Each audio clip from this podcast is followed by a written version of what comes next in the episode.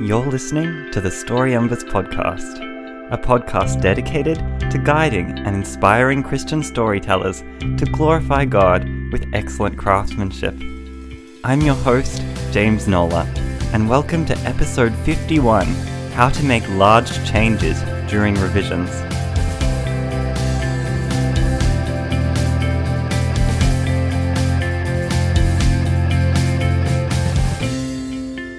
Welcome to the Story Embers podcast. I'm your new host, James Nola. As Grace mentioned in the last episode, she's had to step down from her work here at Story Embers, and so I'm replacing Grace as the new podcast manager for Story Embers. If you wanted to know a little bit about me, I'm a writer. I write young adult fantasy novels, and so I'll get to learn right alongside you guys as I have these discussions with these amazing writers I live in Australia, as you might be able to tell by my accent.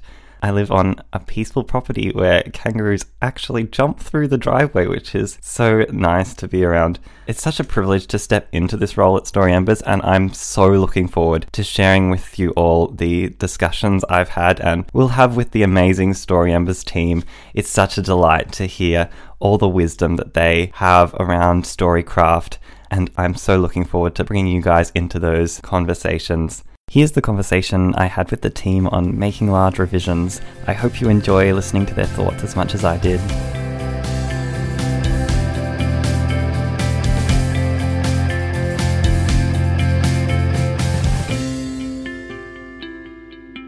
Hi everyone, I'm James Nola. I'm Martin Detweiler. I'm Lori Scott. And I'm Daeus Lamb.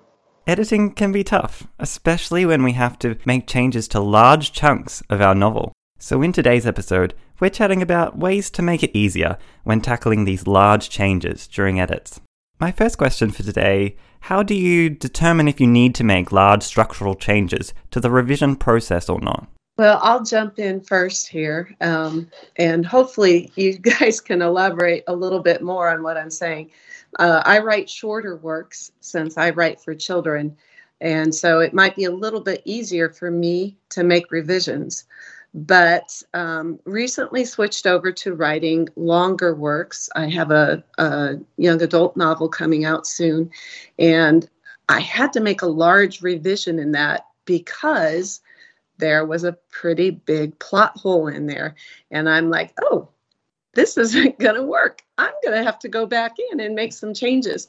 And the thing is, when I made a change later in the book, I had to actually go back through the rest of the manuscript and make sure that I planted seeds and, and did the work to, to build that up. It wasn't just a right in this area, I'm going to change it. I actually had to go through the whole thing and make sure I put that in. So I liked the way it worked out, but for me, that was a pretty large revision that I needed to make. I like that example, Lori. So, how did you get to the point of knowing you needed to make that change? Well, I regularly meet with a critique group, and if you don't have one, you you really need to. And these ladies are fabulous. They they are well published themselves, and one of them is an editor, and they ask questions like, "Well, why did she react this way? You know because in my mind i've got the whole story laid out and i forget that people can't actually see into my brain and see what i'm thinking and i'll be like oh yeah i need to go back and put that motivation in or i need to go back and show why she's reacted this way or if she's going to have this particular skill i need to make sure that i show that earlier in the story. So that was a helpful thing for that revision and then what I did for the second book, because they had asked me to write the second book in the series, was when I did that one, I was like, I am going to avoid having to do that big revision process.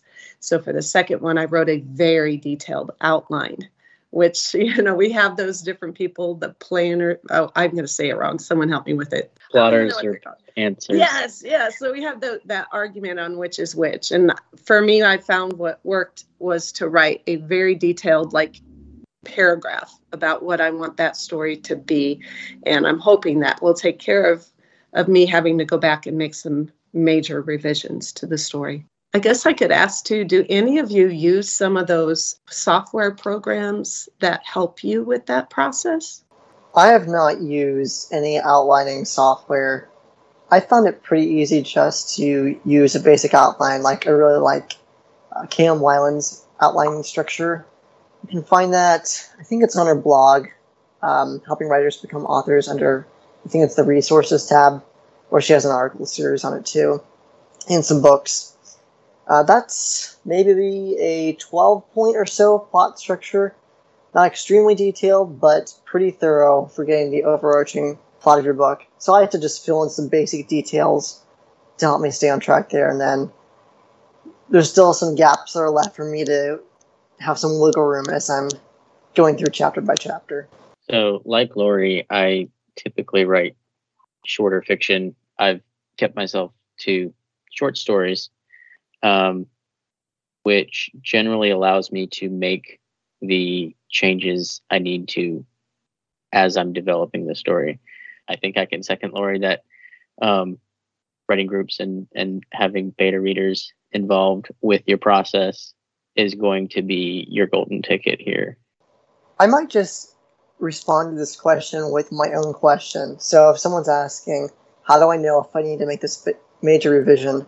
I might ask them, are you emotionally ready to make this major revision? Because I know personally at times I have not been emotionally ready to make the revisions that need to happen. Uh, I used to say that I would try to fix a problem with the least work possible. so if someone was like, "Why is the character acting this way?" I don't understand. I'd go, "Let me add one sentence that will explain this all." Or if I was really determined, three sentences, something like that.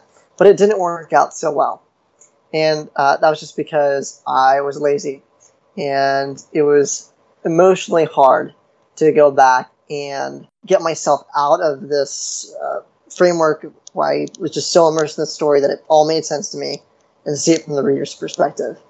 So you need to have the, the willingness to think, well, you know, I've put in, I don't know, a year into this book. Maybe I'll have to put in uh, a week figuring out what I even needed to do to fix this and another two months to fix this big problem. That's intimidating. That's humiliating.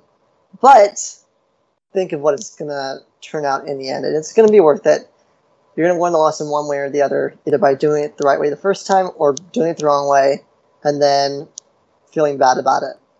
So be emotionally ready. Um, I love what Lori and Martin have said. I also think it's helpful to either print your book out or view, on a, view it on a Kindle or get some sort of audio recording, something so it's not just on your word processor. Because that has helped me and many others view the book more like a reader and less like the author who's way too familiar with it. I love what you said there. That that's very practical and very useful advice. So I appreciate hearing that so much. I will say one thing I love to do, and I don't know if it's the teacher in me or not, but I love revision. And I don't mind taking a big chunk and just saying nope and throwing it away. But I do have a friend who saves those little snippets and then she uses them later like here's a little side story. Um, she uses it for like newsletters and getting people to sign up for her email and i think that's brilliant. But i really like what you said that, that to have that on audio and listen to that and get that feedback uh, try to change your perspective. But the magic occurs in the revision. And so i i think we need to embrace that and I don't know, the brain really does thrive on challenges. It's just getting it just right. One thing that I think helps with that, which is going to sound really strange, is writing poetry. Because when you write poetry, you have to write very, very succinctly. Now, that doesn't do with like great big revisions, but I could spend an hour rewriting a poem to get the wording just right. And there's a certain satisfaction that comes with that but that also frees you up to think, here I have to make this big change, but I know if I do the work, it's going to be totally worth it and it's going to have that much more meaning and depth if I do it. So, many writers struggle to know how to tackle large structural changes during the revision process. What recommendations would you have for how to go about the process?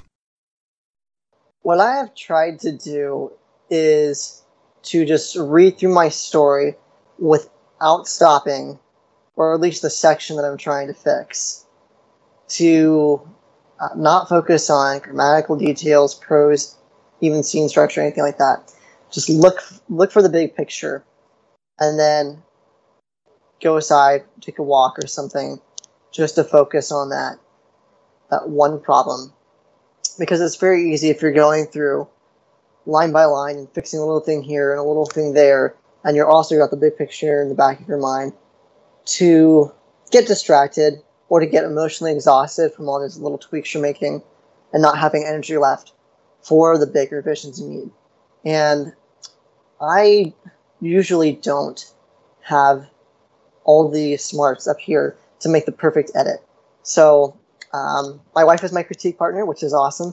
Um, but I also have some other people, like some of my uh, top beta or alpha readers who have really helpful insight. I like to bounce things off them.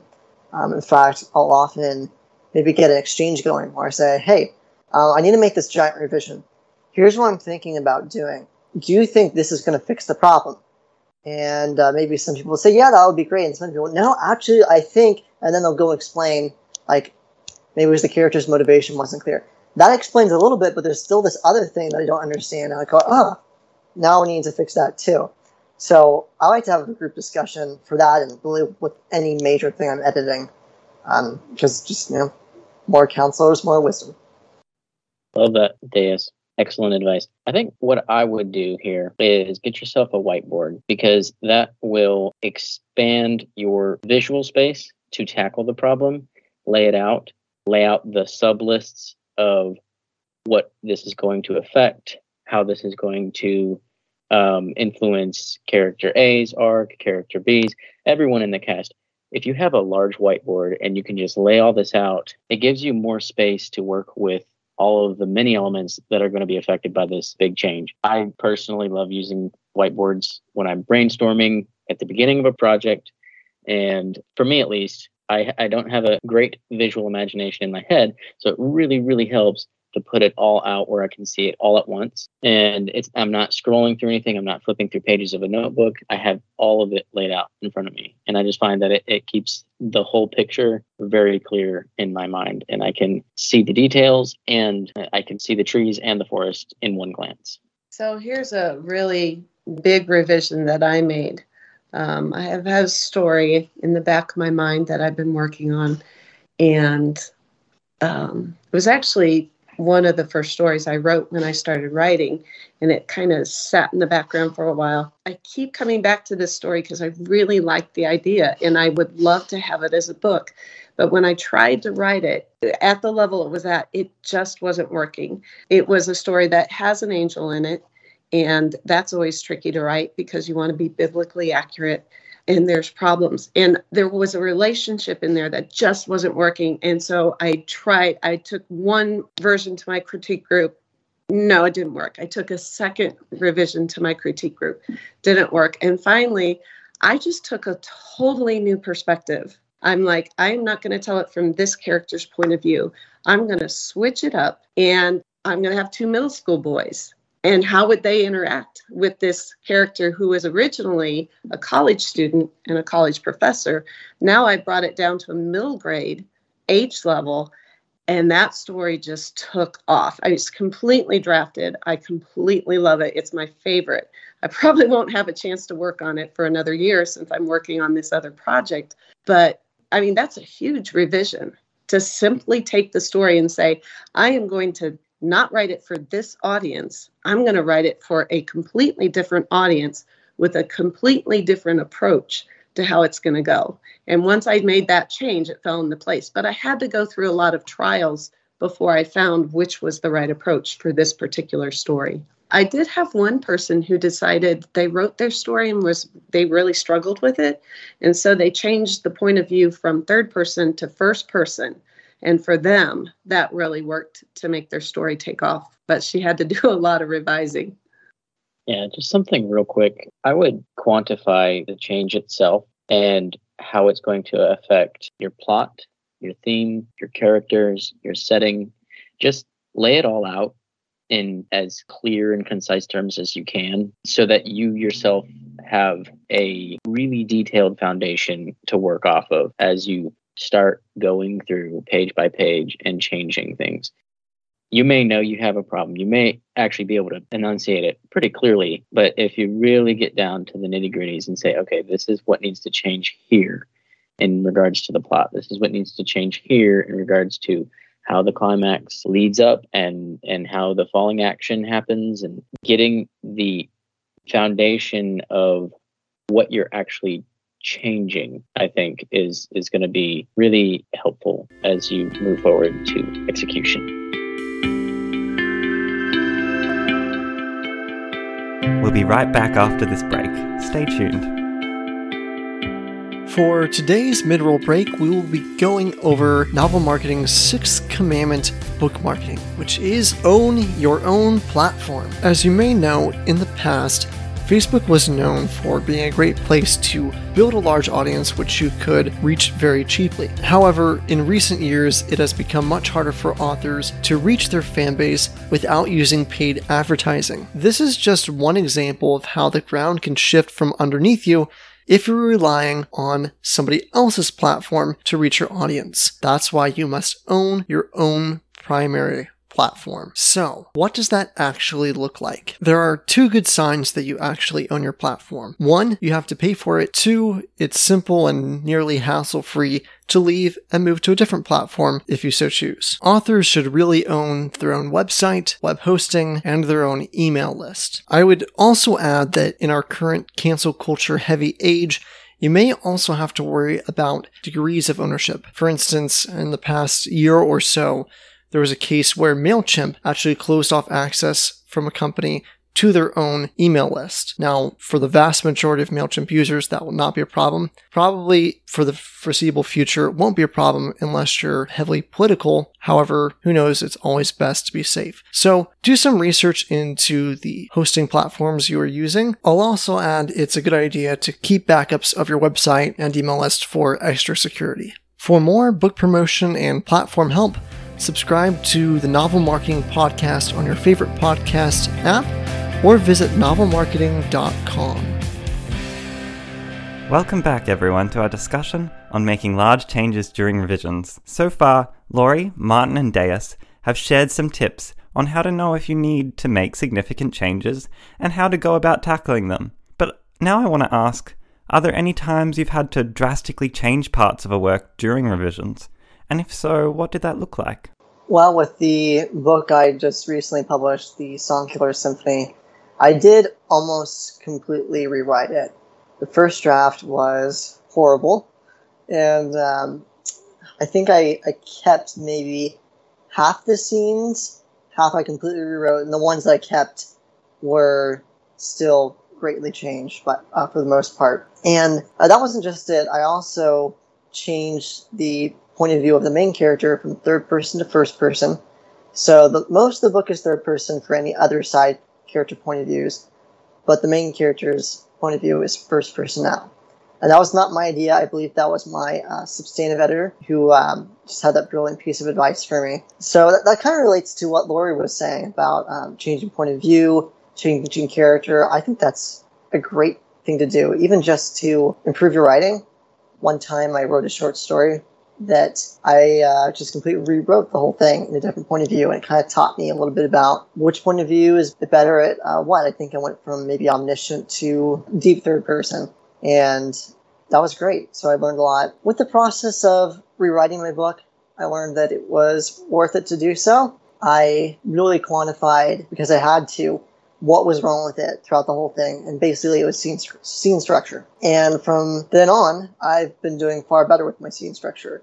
So don't look at a big plot problem or character problem or theme problem as the end of the world. Look at it as an opportunity to become a machine at doing that from now on because the pain is going to make it cemented in your brain. You won't forget it. I have had to change parts of my works during revision, and that's a fun story that leads to why I don't or why I haven't yet written a full length novel. And that's because right out the gate, as a early, young, excited writer, I thought I could just dive in headfirst and write a whole novel. And then I realized I wanted to tell the story from earlier. And so I made a big change to mm. tell it from that character's father's perspective. And then later on, I made another big change to entirely change it from talking animals to humans and cultures and civilizations. And basically, every time I had to make a drastic change, it got bigger. So by the end of my attempt to write one novel, I had the plans for a few series of books. And I realized that pretty much meant I needed to scale myself back and work on stories from start to finish. And that for me meant short stories and really getting the heart and pathos of a theme across concisely without all the fanfare. And some of those short stories occur within the larger worlds I built during that process of drastic change and expansion but I'm the only one that really knows that extra extra detail. And so it's been actually a lot of fun because I have a backdrop that nobody else knows about that actually fuels the the kind of the pinnacle coming to the surface that everyone else sees. It's this little short story that uh, hopefully packs a punch and takes them through that process. I was going to say, playing off of base, um, looking at the two things that you brought forward together like um, Darius, that idea that you still come across as a winner. It's a win win situation because in the process of revision, you're learning. And that's the thing as writers, we are always learning and improving. I don't think I'm ever going to get to the point where I say, oh, that's it. I graduated. I'm done. So I love, even if it get, doesn't get published, I love the idea that I'm doing this and I'm learning something. And then going to what you said, Martin, about the short stories, such a valuable, often overlooked skill to have is those short stories. When I started writing, that was where I started with those short stories. From the short stories that trained me how to write a longer story that led to the Meghan Rose series that were around 7,500 words. That's still pretty short. Um, but then to go from there to a 70,000 word book for inside the 10 foot line, I could not have done that right off the bat. It's training, it's a win win. So that revision, the way you view it, it's not a chore, it's a learning opportunity. And that's what makes it such a valuable thing to master and to consider. So I love what you both said. You said, Lori, that you really appreciate it when someone revises, even if it's not going to be published. I just wanted to mention, I think it's in our breakthrough course in the academy.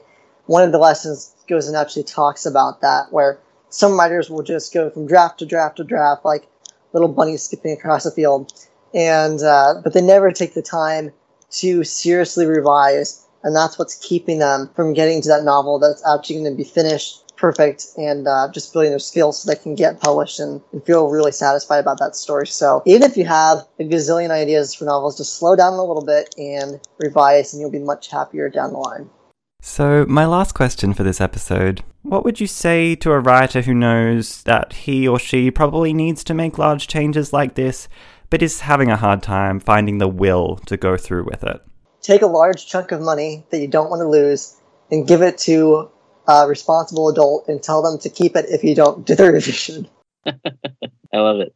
I think uh, both Daeus and Lori, under the previous question, uh, did really well to underline the worthwhile nature of making large changes that take a large amount of work for long times. Is that the, the benefit to yourself as a writer is going to be big, the benefit to your story is going to be noticeable. The more time you put into something in order to make it better, the better it will get. And it is difficult, of course, but all great things really are difficult. And um, this is one of those things that has a measurable outcome that is good. And it is it is one to yourself and ultimately to your readers as they hopefully will encounter that story in its better perfected form. And also to zoom out a little bit further, striving for excellence in art and storytelling is something that reflects well on the nature of God and of the beauty he has imbued the universe with and the beauty that resides within truth.